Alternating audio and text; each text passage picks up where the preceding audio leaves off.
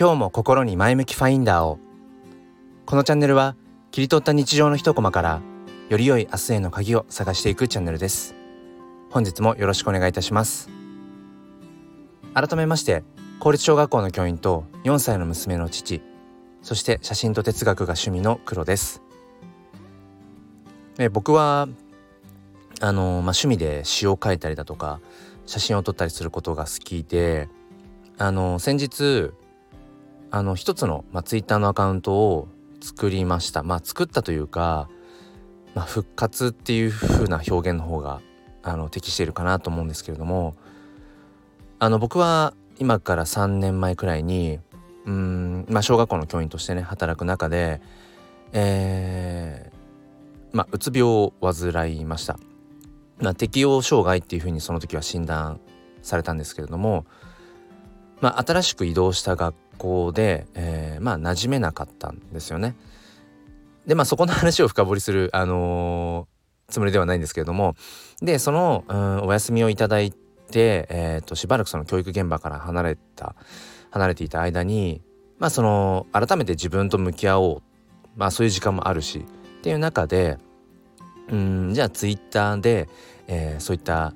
詩とか写真をうん発信するアカウントを一つ作ってでなんかこう一つ自分のねこう励みになるというかそして自分を励ましてくれるような存在のアカウントがいいなと思ったのでえっ、ー、と僕として発信するっていうよりも架空の人物として発信することにしました。でそれがあのー、まあ、女性としてうん発信をしていったんですけれどもうんなんかその中で、えーまあ、その女性として発信していた部分に関してなんかそのどうどういうその経緯というのかな。うんどういう心情なのかっていうところは、まあ、要は自分を慰めてくれる、うん、女性のイメージ、うん、なんかその、えーと、架空の人物がうん何て言うんでしょう。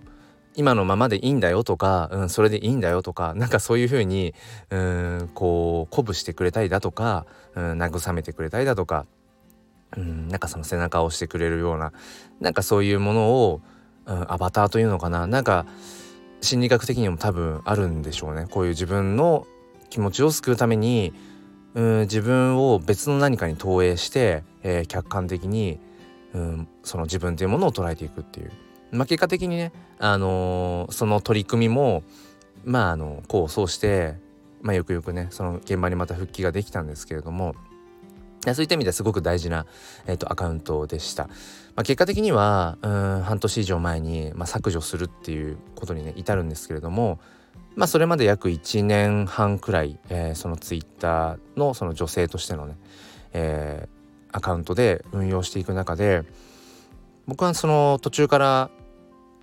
えー、そのフォロワーさんとかつながりのある方から、うん、写真を、まあ、募集してでもちろんその写真のエピソードにまつわるエピソードも、えー、募集をしてでそのいただいた写真に、うん、3行ぐらいのまあ五七五ぐらいかなのえっ、と詩をつけるという取り組みを途中からしていました。で結構な人数数をうんまあ一応ねあの 数を言うと500 500作品ぐらい、うん、作ったんですけれどもまあその数がどうこうっていうわけではないんですがだそれぐらい続いたってことはやっぱり相当好きだったというか楽しかったんだろうなって思います。で何よりうんその、まあ、僕はそのコラボ作品とかコラボ活動あのコラボ作品作りとかっていうふうにそれを呼んでいたんですけれどもうんその、まあ、活動をする中でやっぱりすごく思ったのが自分でやりそのね、えー、好き好んでやっていてその自分でやりながらなんかこれってすごく尊い、うん、行為というか、うん、行動だよなって思っていました。うん、というのも本当にさまざまな写真がその送られてくるんですね送ってくださるんです。でエピソードも本当様々でそれはそうですよね。あの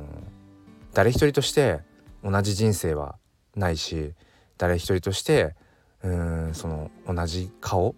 同じ感情同じ姿形っていうことはありえないわけでだから本当にその一つ一つの写真エピソードを自分の中で咀嚼してうん自分というファインダーを通してその詩というね形にしていくっていう作業は本当に何て言うんでしょううん充実したうんすごく時間でした。うん、ただまあある一定の時からちょっとそれがね負担になってしまったりだとかうん他にねまたその気持ちが向いたりだとかうん現場に復帰してっていういろんな生活の変化もあったのでまあ結果的にその活動はまあ終了してうん最終的にはもう自分のそのうつという状態から抜け出せたって自分で本当に自信を持って思える日が来たんですよね。でその時に、えー、その、えー、女性として発信していたアカウントも削除しました。ただ、えーと、この度うーんまあこの今夏休みにね入って自分の中で時間もの余裕も心の余裕もあるのでまたちょっとそのコラボ作品作りをしてみたいなって思ったんですあとその詩を書きたいなまたって思ってでただ詩を書くだけであれば自分の中からね発生したものを言葉にすればいいんだけどなんかそれよりもやっぱりその詩を書く元というのかな？原動力というかその元にするものが自分の中からではなくてうん他者発信のもの、うん、がいいなって思ってまたその女性アカウントをあの作り直してあの一から、